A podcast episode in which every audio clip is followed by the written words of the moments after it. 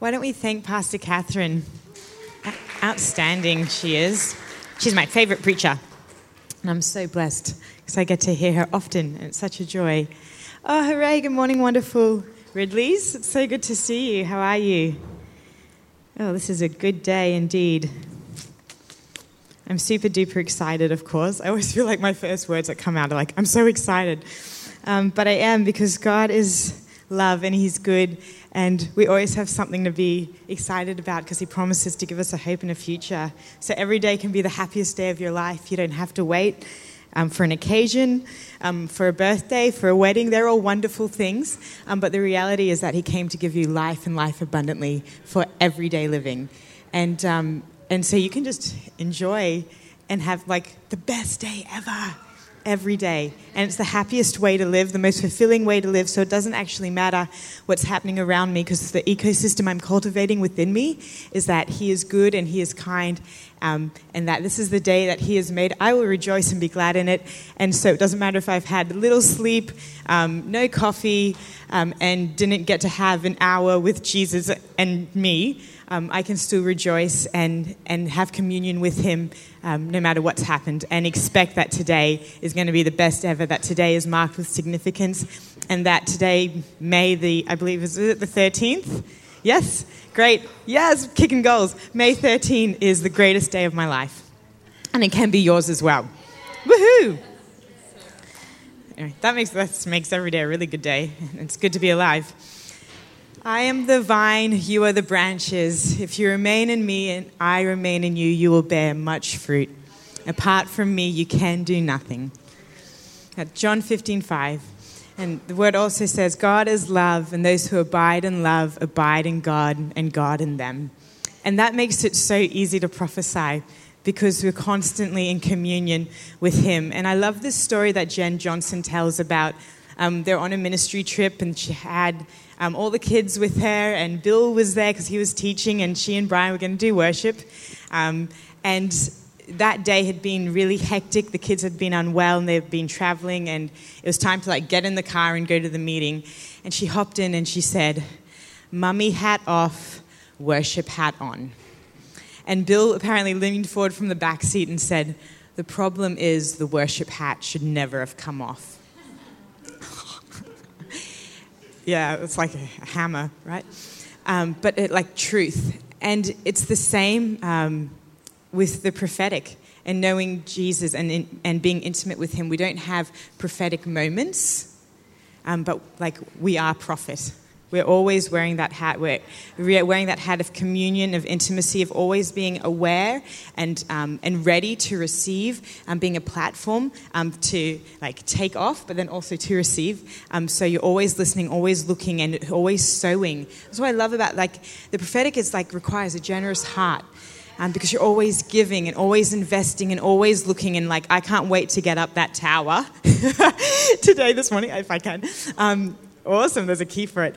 I just am like, I saw it yesterday, and I, the first thing I said to um, Mark was like, do you, is that your tower? Like, I just have to get up there and like just release something over Darwin. Like, he's all, because he's all, what did we learn last night? He always has something wonderful to say about his kids. He always has wonderful things to say about cities and nations. And instead of releasing judgment, um, which the church has been known for in the past, um, over different cities for different reasons, why don't we like release promise and release hope and release destiny and release life and usher in the kingdom um, like we've called to do?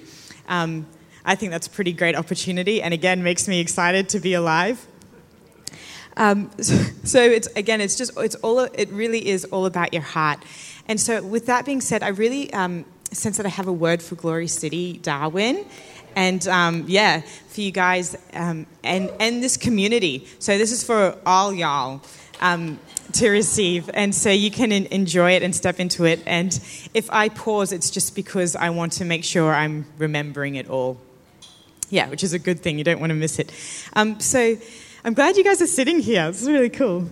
See, my prophetic, my prophetic goes, wow, isn't it significant that they're sitting in front of me? Honestly, because it's like the what God wants to impart. It's like, whoa, they're right, they're ready to receive. I don't know. I just, I, yeah, to me, I'm like that's significant. So anyway, um, because also because there's a like there's a river here, and so you can just lean into it. Anyway, um, what I saw actually when we were flying in were um, two whirlwinds coming in over Darwin. And, and this is for um, Mark and Christine as well as, you know, uh, so I'm submitting this to them as the leaders of, of, um, of Glory City and their, you know, the words that is to weigh the words that they're given. And so I'm submitting this to your leadership. What I saw was um, two whirlwinds, whirlwinds coming in, and one was awakening for the church, and one was reformation for the city. And I feel like he's saying that um, Glory City Darwin is called to bring the two together. And even this weekend, I sense is key in the awakening that he is bringing to his church and to his body. And as this community, as you all begin to be activated and move more and more in the prophetic, you're going to see what he's called the city to, and you're going to see the destiny um, and the significant role that you each have to play individually and corporately. Um, and then I, I heard this scripture. Um, see, this is why I don't want to forget it. Um, it's, in, it's from the Passion Translation. I think it's 1 Corinthians 2, but it says, um, All God's promises. Hang on, let me start again because it's, it's an awesome scripture. 1 Corinthians 2 19 and 20. And it says, Jesus Christ has never been both a yes and a no. He has always been and always will be for us a resounding yes, for all God's promises find their yes of fulfillment in Him. And as His yes and our amen, us responding to the yes of Jesus and the promise of Jesus and our amen come together, we bring the Father glory. And I felt like that there has been a yes and an a, a, yes um, from like you petitioning Jesus, like there's been a yes, and as your amen is coming together, like the Father is, it's bringing him glory, but it's actually causing him to move in the earth. And so I really want to honor you for your, for your amen, for your yes to the promise. And I heard him say that everything that is in your heart um, for this house and for this city, um, that you'll see come to pass. And, and Glory City Darwin, much like um, Brisbane is, it's actually going to become like a watering hole um, for the city, and we find that people come into, and we love it.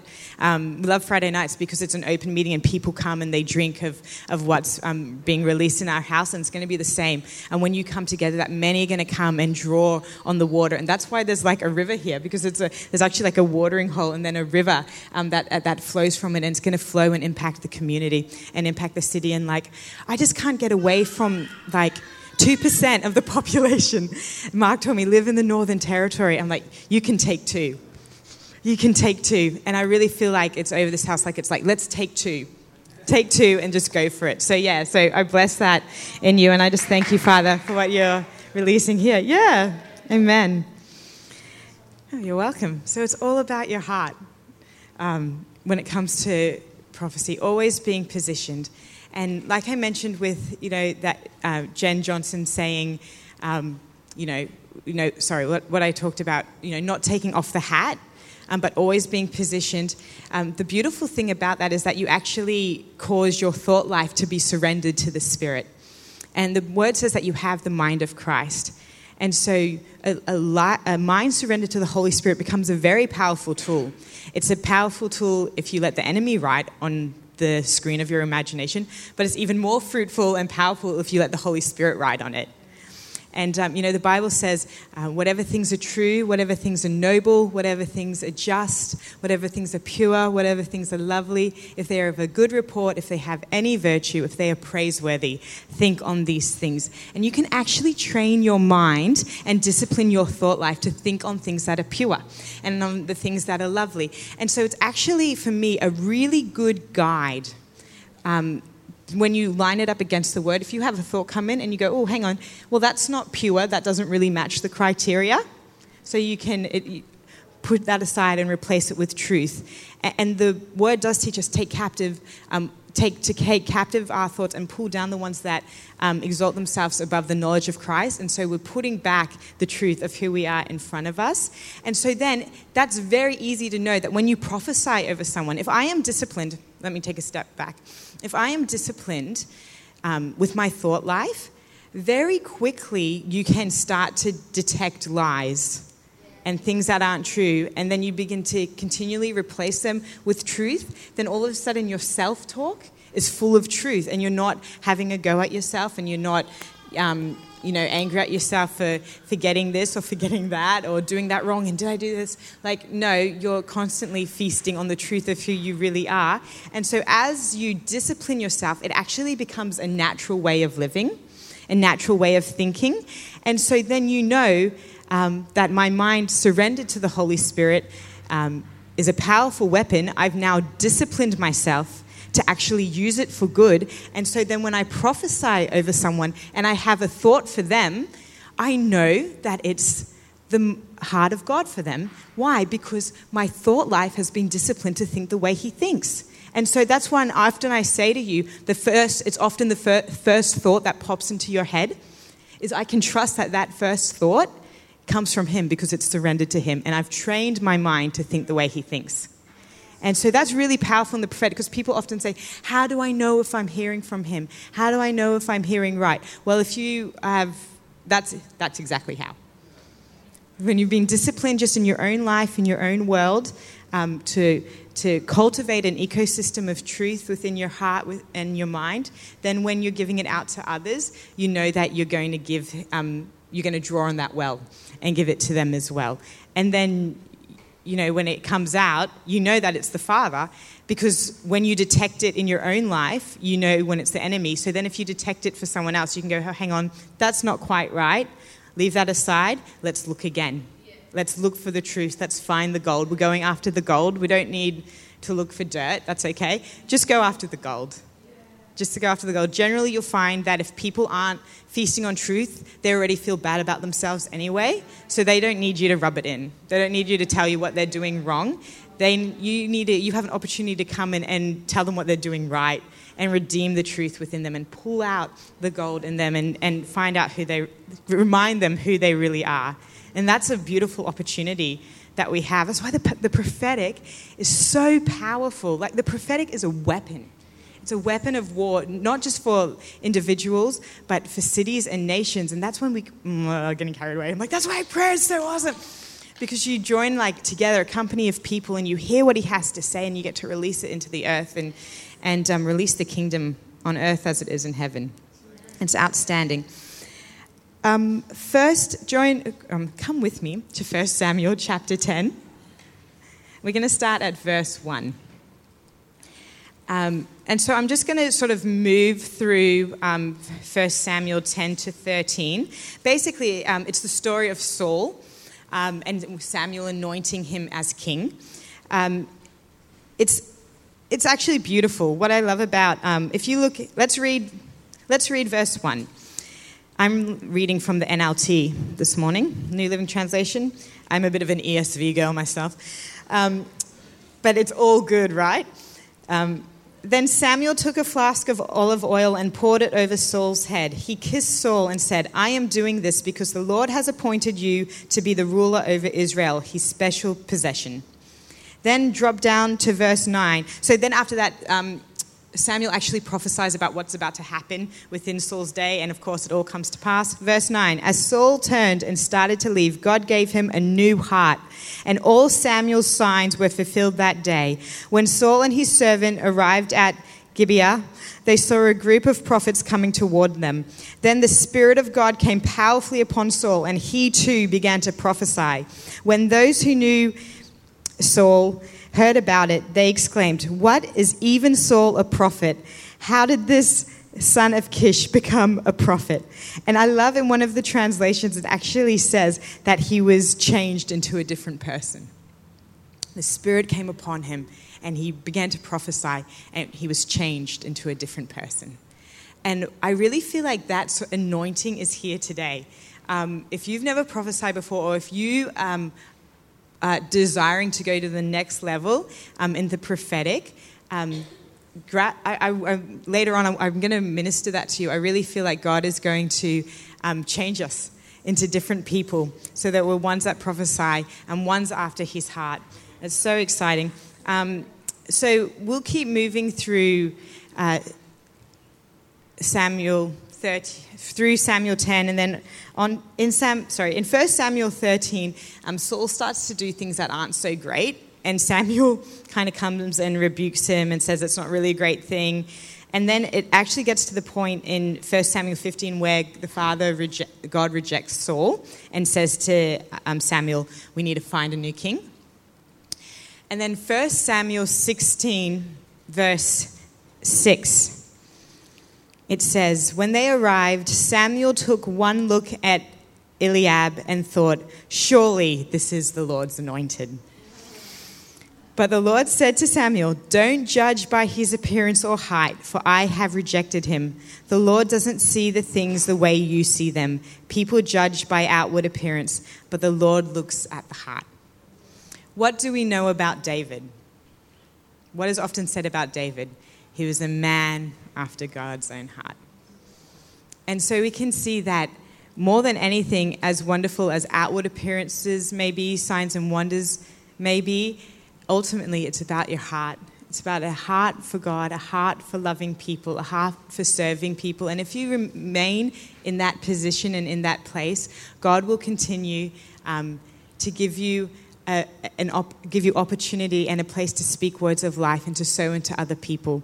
And you'll always find that you have a well to give out of, a well to draw upon. And then also, I wanted to highlight um,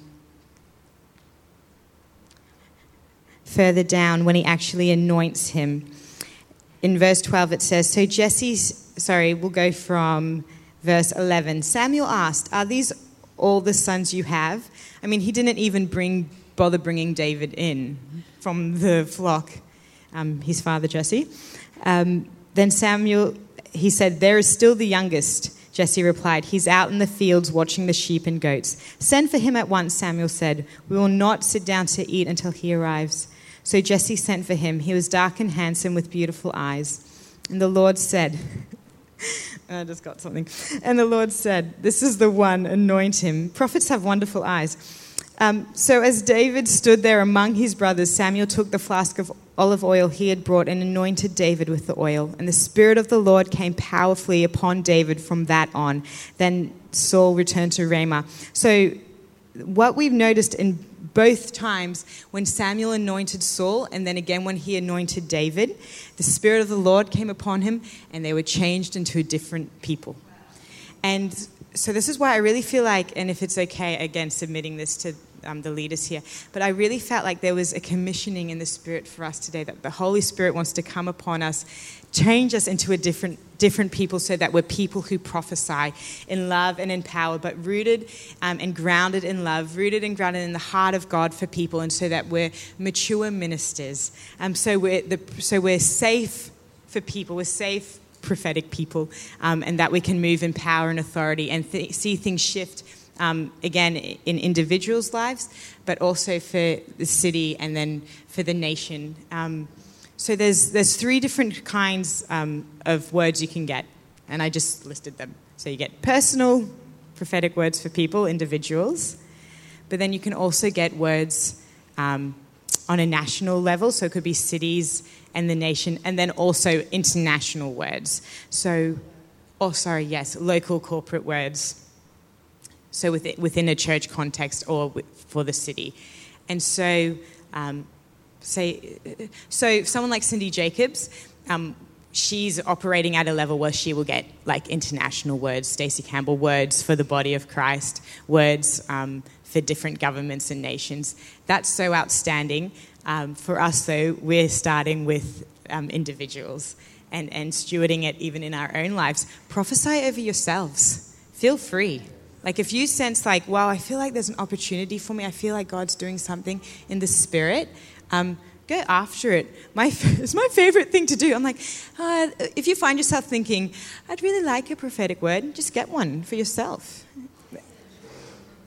Like, you don't need, like, it's wonderful, you know, we're servants of Jesus and it's great to hear from God for somebody else. But you have, Jesus made a way for you to have direct access. So just ask the Father. You can go directly to Him and, and get the encouragement that you need all or the word you need for the future, or if you feel like, wow, God, I, that was stolen from me, I want that to be redeemed, what do you say about that? And, and get a word for your life. And um, it's lots of fun. And what I also, I mentioned it last night, being with friends and people that you trust is such a great way to practice the prophetic. Um, Jesse and I, we love prophesying over one another because it's it's very safe. And I know that could be seen kind of as cheating because um, I know him well. But then there's things in your heart that only God knows. And there's things then in your build and your makeup um, of who you are that only the Spirit understands because He knit you together. And so, as wonderful as it is, um, you know, to, to, receive from others, so I love receiving from Jesse, um, no one knows me like the Father does. And so Jesse can hear things that perhaps I haven't even told him. Um, and also, I can just go directly to God for that as well. If you're like me, you think about things um, like there's always something happening, always something evolving, always something moving. And so if I feel so, like it, a lot can happen in like 24 hours, a lot can happen in 12 hours, from the morning to the nighttime you know, you can have, um, you know, I, I got this scripture and then I, and then I saw this picture and then it was confirmed in this street sign and then I, in, I ran into the girl in the coffee shop and then she told me this and she doesn't even know Jesus and then all of a sudden like I'm going to a nation and I need to anoint this person's feet and then we're going to go stand because I looked up and they do have a prayer tower and I need to go stand in the tower and, you know, and, and then you get to bedtime and you're like, oh, let's prophesy over each other like, there's a lot that happened in my day that Jesse hasn't heard about yet. And so if he goes like, I just see you going up to a high place. Like, whoa, who's to be like jumping out of bed, out of their skin? Me. Like, yes, that's what I heard him saying today. So the prophetic is so powerful and things happen so quickly. Like, it's, it's a lot faster in the spirit than it is in the natural. And so, and so we just get to catch up. And what I love about it is what I love about the prophetic is like it is like a bit of a jigsaw puzzle. Like we get like piece by piece by piece, and as we bring it together, as the Holy Spirit leads us, it like it paints this beautiful picture. And we also prophesy in part. And that's why what I love about one of the things we practice at Glory City is um, at the end of worship, often Pastor Catherine will invite the recognized um, prophets of the house to come and give a word. And often what we see is someone will come and like give their stroke of the paintbrush and then someone else will come and they'll give their stroke as well. And then if three or four come, all of a sudden we have this painting and this picture of what he was doing, of what he's doing in that moment in the earth. And it's so powerful. So we need one another. And that's why it's awesome to prophesy with each other because you begin to. Um, firstly, cultivate a, a, a, culture of the prophetic, um, but then also you begin to see more and more um, for one another. And it gives you a, a um, like a, a, picture, a painting um, for perhaps what he wants to do in your life or in a particular area. And so we love prophesy, prophesying, any excuse to prophesy. Um, birthday prophecies are one of my favorites. like it's your birthday, you get you get a prophetic word, or like, oh, that's a really great T-shirt. Let's prophesy. Like just any excuse will do.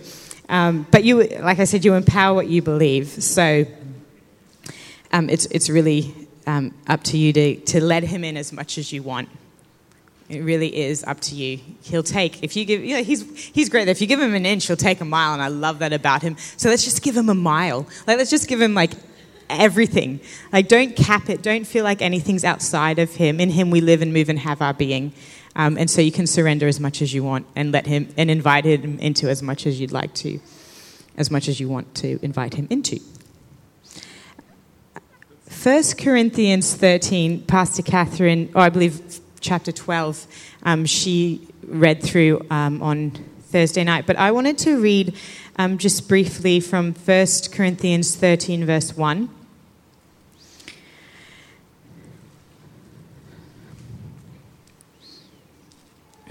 this really challenged me a few years ago. Um, Jesse and I, we're so stoked to be living in Brisbane. Um, we found our tribe at Glory City, and it was like we just have to be where the people are. And um, and so we actually moved from took a big step of faith and moved all the way from the Gold Coast, like an hour's drive north. Um, but it, it, did still mean leaving jobs and finding um, new like a new place to live and all those sort of wonderful things that go go about it. And I remember, I'm sorry. Oh, thank you. I'm so glad we did the best decision besides Jesus. I mean, I always feel like that's the best decision I made because, you know, every day, anyway, you know how I feel about today. Coming to, to Darwin was the best decision ever. So, so I was moving to Brisbane. But I remember moving and not realizing how much of at that stage of my identity had been wrapped up in where I lived and where I worked and the people who knew me and the people who knew my family and the Christian world. The Gold Coast is small and the church world is even smaller. And so we went to like the Christian school um, on the Gold Coast as well. And so then you get even smaller. And then, like, my sister's married brothers, and then it gets, you know. So very quickly, you're, um, you can find. Oh, and then I worked at the Christian school as well. And so very quickly, our world was wrapped up in, in like just being known and being in places and being understood and, and people get what we are. And we were always kind of left of center, uh, which I love about Glory City because now we're center. It's awesome. I was like, oh, hang on, we weren't off. Everybody else, um, we were always in the center. Um, but I'm sure you guys probably feel the same way about each other. Um, but 1 Corinthians 13 just hit me in such a powerful way because I realized, you know, it says, if I could speak all the languages, of, I love it in the NLT, by the way. If I could speak all the languages of earth and of angels but didn't love others, I would only be a no- noisy gong or a clanging cymbal. If I had the gift of prophecy and I, if I understand all of God's secret plans and possessed all knowledge, and if I had such faith that I could move mountains but didn't love others, I would be nothing. If I gave everything I have to the poor and even sacrificed my body, I could boast about it.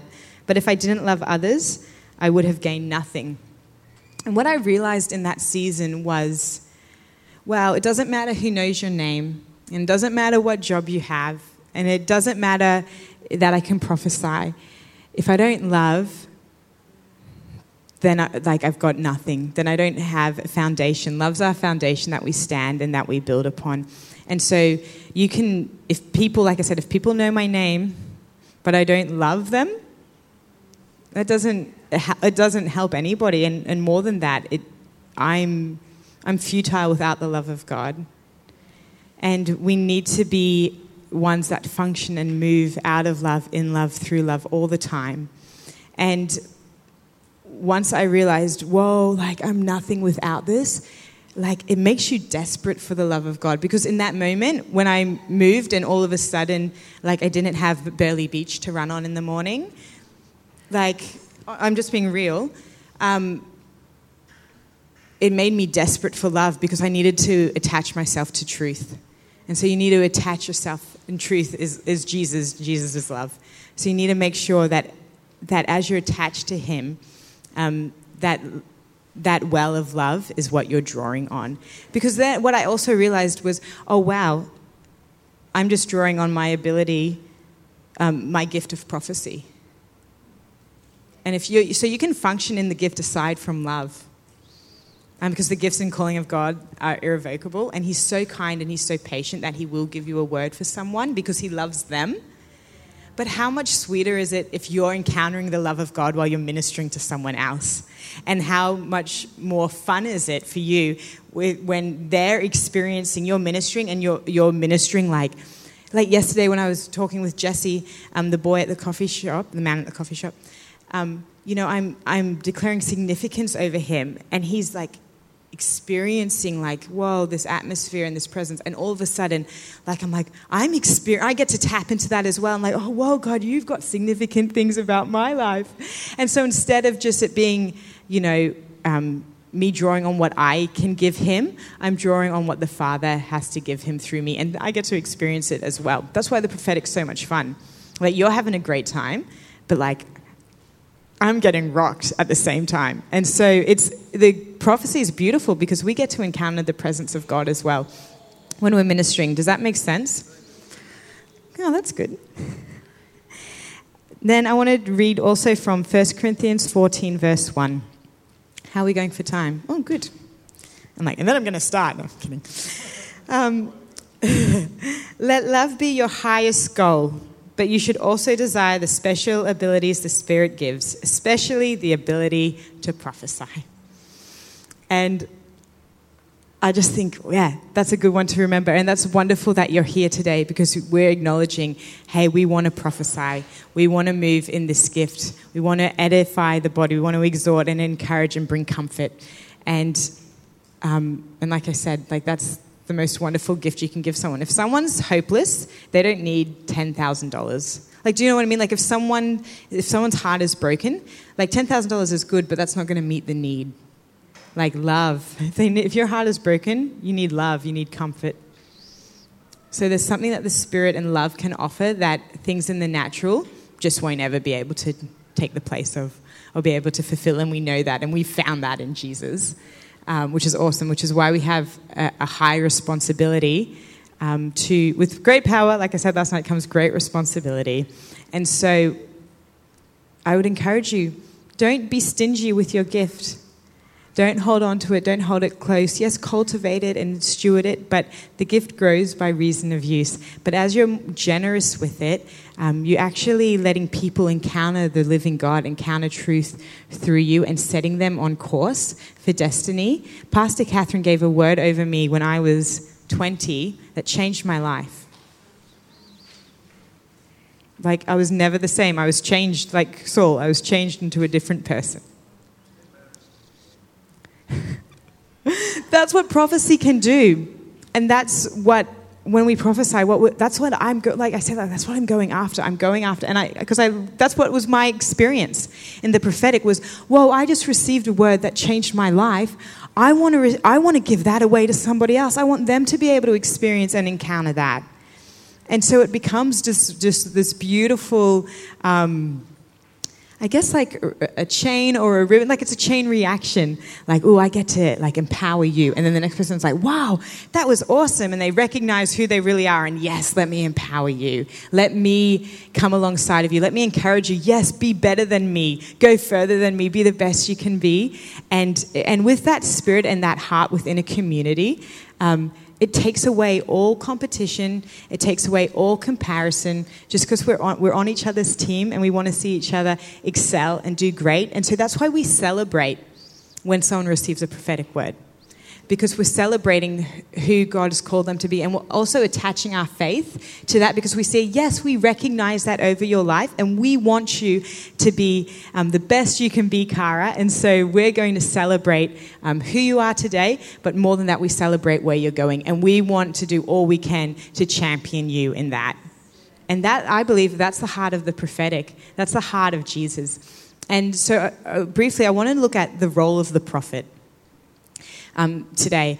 Um, so, like, why do we prophesy? And, and I, obviously, I've given um, why I think we do, um, inspired by the Holy Spirit, but also there are some biblical um, foundations that we can look at. One of my favorite ladies in the Bible, there's a few, but Deborah is a pretty, Christine, see Christine new prophet. Um, Deborah's outstanding. and I believe it's Judges 4 Hmm. I shouldn't have made that noise. I think it is Judges 4, but let's confirm, shall we, by looking. Yes, it is. Hooray. I thought, oh, I, don't write, I didn't write it down because I know it, but. Oh, shall we just read it all? It's just so wonderful, and I, I think I love it. I just want to say, before we get into it, one word on feminism. I think where feminism has got it, feminism has got it wrong is that they're women trying to be men. But women were never called to be men. Women are called to be women. And so if we pursue women being men, then we actually miss out on who God, the whole, a whole image of who the Father really is, because male and female, He created him and we're made in the image of God and His likeness. And so if you devalue and take away the purpose of women, then you actually miss out on like half of who God is. And so we want women who want to be women and champion um, feminism in that regard, and women who want to have babies, and women who want to celebrate being feminine and all those beautiful things. So, that, before I, I just wanted to set, put that out there before I read the following. Um, we'll go from verse 4 uh, like first hard word to read. Deborah, the wife of Lapidoth, was a prophet who was judging Israel at that time. She would sit under the palm of Deborah between Ramah and Bethel in the hill country of Ephraim, and the Israelites would go to her for judgment. One day she sent for Barak, son of Abinoam, who lived in the Kadesh in the land of Naphtali. Ooh, lots of good words. She said to him, This is what the Lord, the God of Israel, commands you. Call out 10,000 warriors from the tribes of Naphtali and Zebulun at Mount Tabor Tabor, and I will call out Sisera, commander of Jabin's army, along with his chariots and warriors, to the Kishon River. There I will give you victory over him. Barak told her, I will go, but only if you go with me. I like this part. Very well, she replied, I will go with you, but you will receive no honor in this venture, for the Lord's victory over Sisera will be at the hands of a woman. Woo! So Deborah went with Barak to Kadesh. At Kadesh, Barak called together the tribes, the 10,000 warriors, and went up with him, and she went also. We'll go along. When Sisera told that Barak, son of Abinoam, had gone up to Mount Tabor, he called for all 900 of his iron chariots and all of his warriors, and they marched um, to the Kishon River. Then Deborah said to Barak, Get ready this is the day the Lord will give you victory over Sisera, for the Lord is marching ahead of you. So he, Barak led his 10,000 warriors down the slopes of Mount Tabor into battle. When Barak attacked, the Lord threw Sisera and all his chariots and warriors into a panic. Sisera leaped down from his chariot and escaped on foot. Then Barak chased the chariots and the enemy army all the way to this place, killing all of Sisera's warriors. Not a single one was left alive. Meanwhile, Sisera ran to the tent of Jael, the wife of Heber the Kenite, because Heber's family was on, on friendly terms with King Jabin, Jabin of Hazor. Wow. Jael went out to meet Sisera and said to him, Come into my tent, sir, come in, don't be afraid. So he went into her tent and she covered him with a blanket. All right, it gets a little bit brutal. Please give me some water, he said, I'm thirsty. So she gave him some milk from a leather bag and covered him again. Stand at the door of the tent, he said to her. If anybody comes and asks you if there is anyone here, say no. But when Sisera fell asleep from exhaustion, Jael quietly crept up to him with a hammer and tent peg in her hand. Then she drove the tent peg through his temple and into the ground, and so he died. When Barak came looking for Sisera, Jael went out to meet him. She said, Come and I will show you the man you are looking for. So he followed her into the tent and found Sisera laying there dead, well, with the tent peg through his temple. So that day, Israel saw God defeat Jabin, the Canaanite king, and from that time on, Israel became stronger and stronger against Jabin until they finally destroyed him. What I love about that passage and what I'm gleaned from it as far as the role of a prophet goes, is that Deborah, in, that, in this instant, was called to deploy armies. As prophets in the Spirit, we're called to deploy armies. We're called to deploy heavenly hosts. We're called to send angels as messengers on assignments. And did you actually know that there is angels attached to your destiny? There are angels attached to the call of God in your life. And often, um, and this is something I've understood recently, um, this is um, Daryl Crawford Marshall also teaches this. Um, that w- when sometimes I don't, well, when I prophesy, at times I, I feel like this rush, and it's almost like I feel like I'm in the middle of a whirlwind, and it's a bit like, whoa, what's going on here? And it's actually quite physically uncomfortable for me. And um, and he said to me, "Oh, that's like the angels being deployed. They're like the messengers. Like when you when when you call forth the destiny of someone, all the days written in their life, and then the angels assigned to them, you're calling forth into that time. Then the angels can be released for the mission. Isn't that awesome? And so, not only are you calling forth." Um, their destiny, you're actually like the angels are stoked because they're being released for the destiny over your life. And so when we give prophetic words about like Darwin and whirlwinds coming in, there are angels on assignment being deployed for that very mission. Isn't that outstanding? I think that's super excited. Like, give them something fun to do. So, I mean, they're always having a good time. But, um, you know, all the days written in your book were written in the book before one came to be. And so when we say, when we hear from God, yes, now is the time to call this forth, then we can deploy the angel armies, the ones who have been um, assigned to you for your mission, and they get to come alongside you. So you can do that personally for people, but we can also do it um, over a nation. Like when when I pray, and particularly, um, God's just been, we just want to see life um, established in the nation. And so we've really been going after the cause um, of the unborn, which is just well, we feel like it's the heart of God because He loves people and He created them, so it makes sense. And so, um, from a, an intellectual perspective, but also we really feel like um, that He wants um, each one to experience life and life abundantly. And each person is a dream come true. It's a dream of God. He takes it, he has a mission and a purpose to be fulfilled in the earth, and he wraps a body around it. That's what you are. So that's why it's so important and so powerful when you walk into your destiny because all of heaven is behind you because it's what you're created for. So it's so that's why it's so important to find like what you've been created for because that's when you really come alive. And that's when all of like heaven is like behind you and like cheering you on like yes mark this is what we're going after. Yes mark let's reform the church. I know how you, um, you know, like while he's moving, he's functioning in his destiny, and then there's a grace upon his life, and all of a sudden it's like, wow, look at Mark go. He's really moving in what he's called to be. It's because he's heard the heart of God, and the destiny and the purpose which God gave is being carried out in the earth. That's so powerful. And that's why we need everyone to be born in the earth, because God has a mission and a purpose and a destiny. No, it's not just like a clump of cells and maybe one day they'll do something great for God. No, no, like every person is born with like the imprint of the Father and a book written about their lives. And we want all of those books lived out. Yeah. Oh, thank you. And so, why, why did I say that? oh, deploying armies. And so in prayer, often, like you, you do feel like, God, we, like we send forth like they, the angels on assignment to, to move hearts or to, to work on hearts of politicians and of lawmakers and, and even just like the general public too that's a good one establishing a culture of life you know and i, I think um, yeah, it's such a, a, unique and a wonderful privilege to be able to partner with the Father in that. And that's why prayer is so much fun and so exciting. If you bring the prophetic into your prayer life, you'll have the best day ever.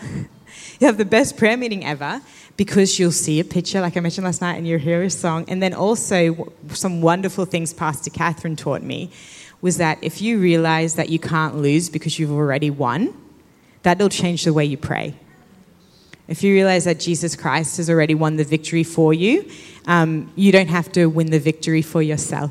You just get to enjoy victory and pray from that perspective. And, um, and that really set me free. I already love to pray, but um, there were sort of different mindsets that I had based in like religious mindsets when it came to prayer and thinking that I, like I had to work hard and I needed to pray longer and fast harder and and be better, more eloquent somehow in my prayer and like no, Jesus already won. And so you just get to enjoy the victory. That's why I made the comment the other night about if Pastor, Pastor Catherine, someone says to me, Pastor Catherine wants you to run around the mountain and then stand on your head, I'd be like, no, because I know that that's not how she feels about prayer, because we know that Jesus has won the victory. And so, um, so when it comes to something like abortion, where people can um, at times feel negative about the, its positioning and how people feel about it in the earth, I'm always so excited because like he's already won the victory and he's the essence of life. And so we just keep prophesying life and prophesying who he is. And just on that note if you have had an abortion or if you've been like connected to someone who has or influenced in that way i just want to let you know that there's no condemnation for you at all. Um, G- like we love you, Jesus loves you, and He wants everyone to experience um, freedom and life. And you can become a great champion for life yourself. Um, and so don't be defined by that. Just receive His love and His forgiveness, and um, and champion others in that. Um, so yes, you get to deploy armies. Um, like Samuel. Now we did talk about Samuel um, in firstly in 1 Samuel 13, you um, can anoint and call forth destiny over people. And I did touch on that, but it's super powerful, isn't it? Like to be able to recognize, wow, that book written about their life and let's go after this chapter and awaken it. And I, I mean, I'd like to think that at the ripe old age of 28, that there's a lot more that Jesus has for me than what I currently see or what I currently understand. I never want to feel like this is what Sarah does and this is what I'm called to. I, yes, there are markers that I'll never move away from, but I think it, it would almost be um, short sighted or ignorant of us to, to think that we know everything that we're called to over our, life, over our lifetime. And so, um, you, so that's why there's times and seasons in our life when He'll bring up certain things within us. And so that's why um, we can, like Daniel, look and see and look and see and look and see again because there's so much and so many layers and depths within the callings over people. And so you might hear something, not off, well, I, just me personally, I don't, if someone prophesies like a big destiny word over me, it's usually something that I've identified with previously. It's confirming that. It's not often something that I've never heard before. That being said, um, we don't dismiss it, we weigh the word. And, um, and even if you just say, okay, God, I don't see that for me now, or I don't really resonate with that now, but I'm not just going to throw it out. And like, I want to steward the word well, like I spoke about last night. And I, I did want to touch on that. I, I talked about intimacy last night, and I, I just wanted to clarify that, you know, I understand like life is busy and full, and even as a mum, my intimacy times with Jesus look very different to what they used to look like nine months ago. You know, you I now, this is just me, don't often get a set amount of time by myself um, to seek Jesus. And so I would encourage you, whatever your world looks like, just take every opportunity you can get to commune. And so when I feed, I read. When I clean, I worship. When I drive, I pray. Like you just you multitask and you just do whatever you need to do. So if you're like if you're in a nine to five and you're with people all day, sometimes it, it even can be difficult to. I mean, you, you keep realigning. Like you can meditate on him all day long, and it's beautiful. But take that opportunity when you have a water break or when you get to lunch or when you're walking from like one building to another to, uh, from one office to another to just exalt him or just in all your ways acknowledge him and he'll direct your path. But just continue to put him in front of your eyes in front of your face and it just cultivates the burning. It cultivates um, our love and our connection with him but it, it also keeps you outward focused i found. It keeps you selfless like not self it's being like when you're like self-aware and self-centered you're just looking at you. Um, but when you're aware of what the holy spirit's doing and who god is it's very easy to minister to others and see things about their life and flow from that perspective. So i just thought i'd say that because i didn't want people to feel like there was this heavy expectation for them to have you know, an hour by themselves every day because for some people that can be quite a difficult. So all these like mums are going like this can be quite. A, I was so blessed this morning. Beautiful Christine held Lucy for me, and I got like 20 minutes by myself. I just went like all out in worship and was in Pastor David's office, and it was awesome time of my life. Anyway, so I just wanted to to touch on that. Um, lastly, um, how are we going? I haven't even looked. Oh, we're doing really good, I think. Am I doing good for time? Yeah. Yeah, sorry. I've been on like uh, Queensland and Northern Territory time, and I so some of my things are right and some of them are wrong. So I think my computer's right. Jesus is the ultimate prophet. The kingdom of God is at hand. Um, John 4.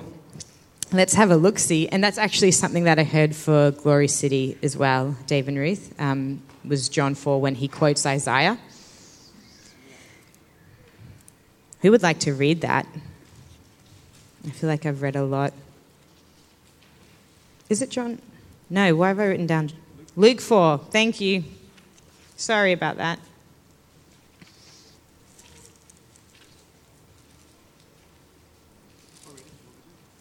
Yes, please read it. So 18 and 19? So Luke chapter 4, verses 18 and 19. The Spirit of the Lord is upon me because he has anointed me to preach the gospel to the poor. He has sent me to heal the brokenhearted, to proclaim liberty to the captives, and recovery of sight to the blind, to set at liberty those who are oppressed, to proclaim the acceptable year of the Lord. Beautiful. Thank you. That's the greatest prophetic word ever. And Jesus actually like prophesies about himself, like I am he. And he's and I and what I sensed about that is that you have that opportunity to call forth the kingdom of God. Just like Jesus said, like the kingdom of God is at hand, the kingdom of God is within you. I've come to bind up the brokenhearted, set free those who are captive. Like that's that's who you are. And that's who you get to well, that's what you get to call out of other people as well. And that we recognize, well, the, the days that we're living in, um, these are exciting days and we want to be ones who are, who are, can recognize, like the sons of Issachar, um, the times and the seasons, and be mature. And I know I said it last night, but I, I feel like I say this to myself every day. You know, I want to understand and be responsible with the days that I've been entrusted with. And if we can recognize the significance of the days that we're in and take this to heart and believe it, um, it'll change the way you walk it'll change the way that you talk as well. It'll change your belief system um, and it'll empower your everyday. Even if you feel like, well, maybe I'm in a season where, um, you know, may, maybe you're working in, in a job that you feel like, okay, I, I know this isn't necessarily what I'm called to long term, but you can still have this take place within that season. You can still function as who you're called to be there.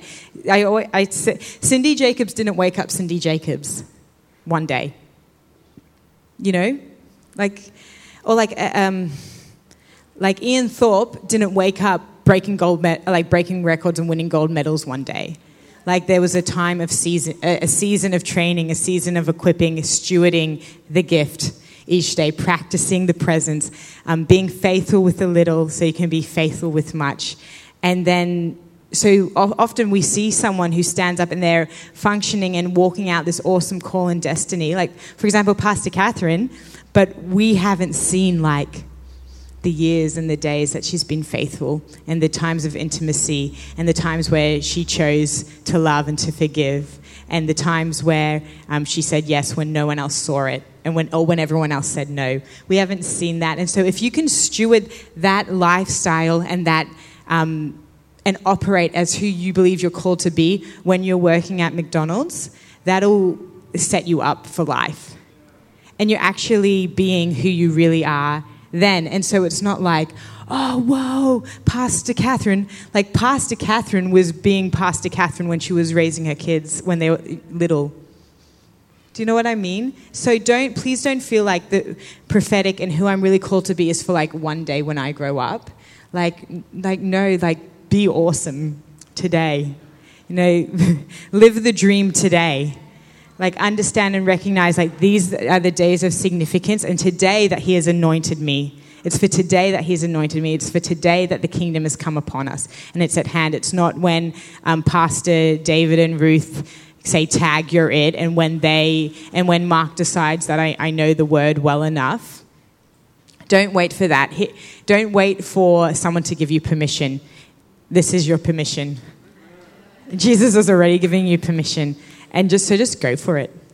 Just go for it because then people can well not people but situation in life and different things can happen and change but you're, if you're grounded first and foremost in this in love and in identity then you're unshakable and you're immov- immovable and you will flourish and blossom no matter what your world looks like is that all right awesome and so um, I just want to pray for us real quick. I know this isn't, well, it is an activation because you're going to look different after it, but I would like to pray and release. Is that okay? Um, I, I suppose I don't have a better word for it, but except like an, an impartation, like um, Saul, um, Samuel did over Saul, um, that we read about earlier in 1 Samuel 10. Um, and he, when he, he actually went up and he began to prophesy with the prophets. The Spirit of the Lord came upon him and he was changed into a different person.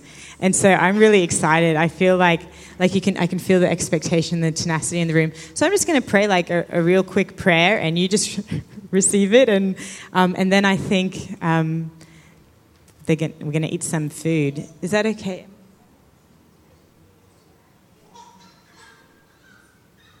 Okay. All right. Um, why don't you um, assume the position? Why don't you stand? I mean, whatever's comfortable for you, but I think standing might be helpful. And I actually, I actually would like to um, lay hands on everyone. It, can I? Don't have time.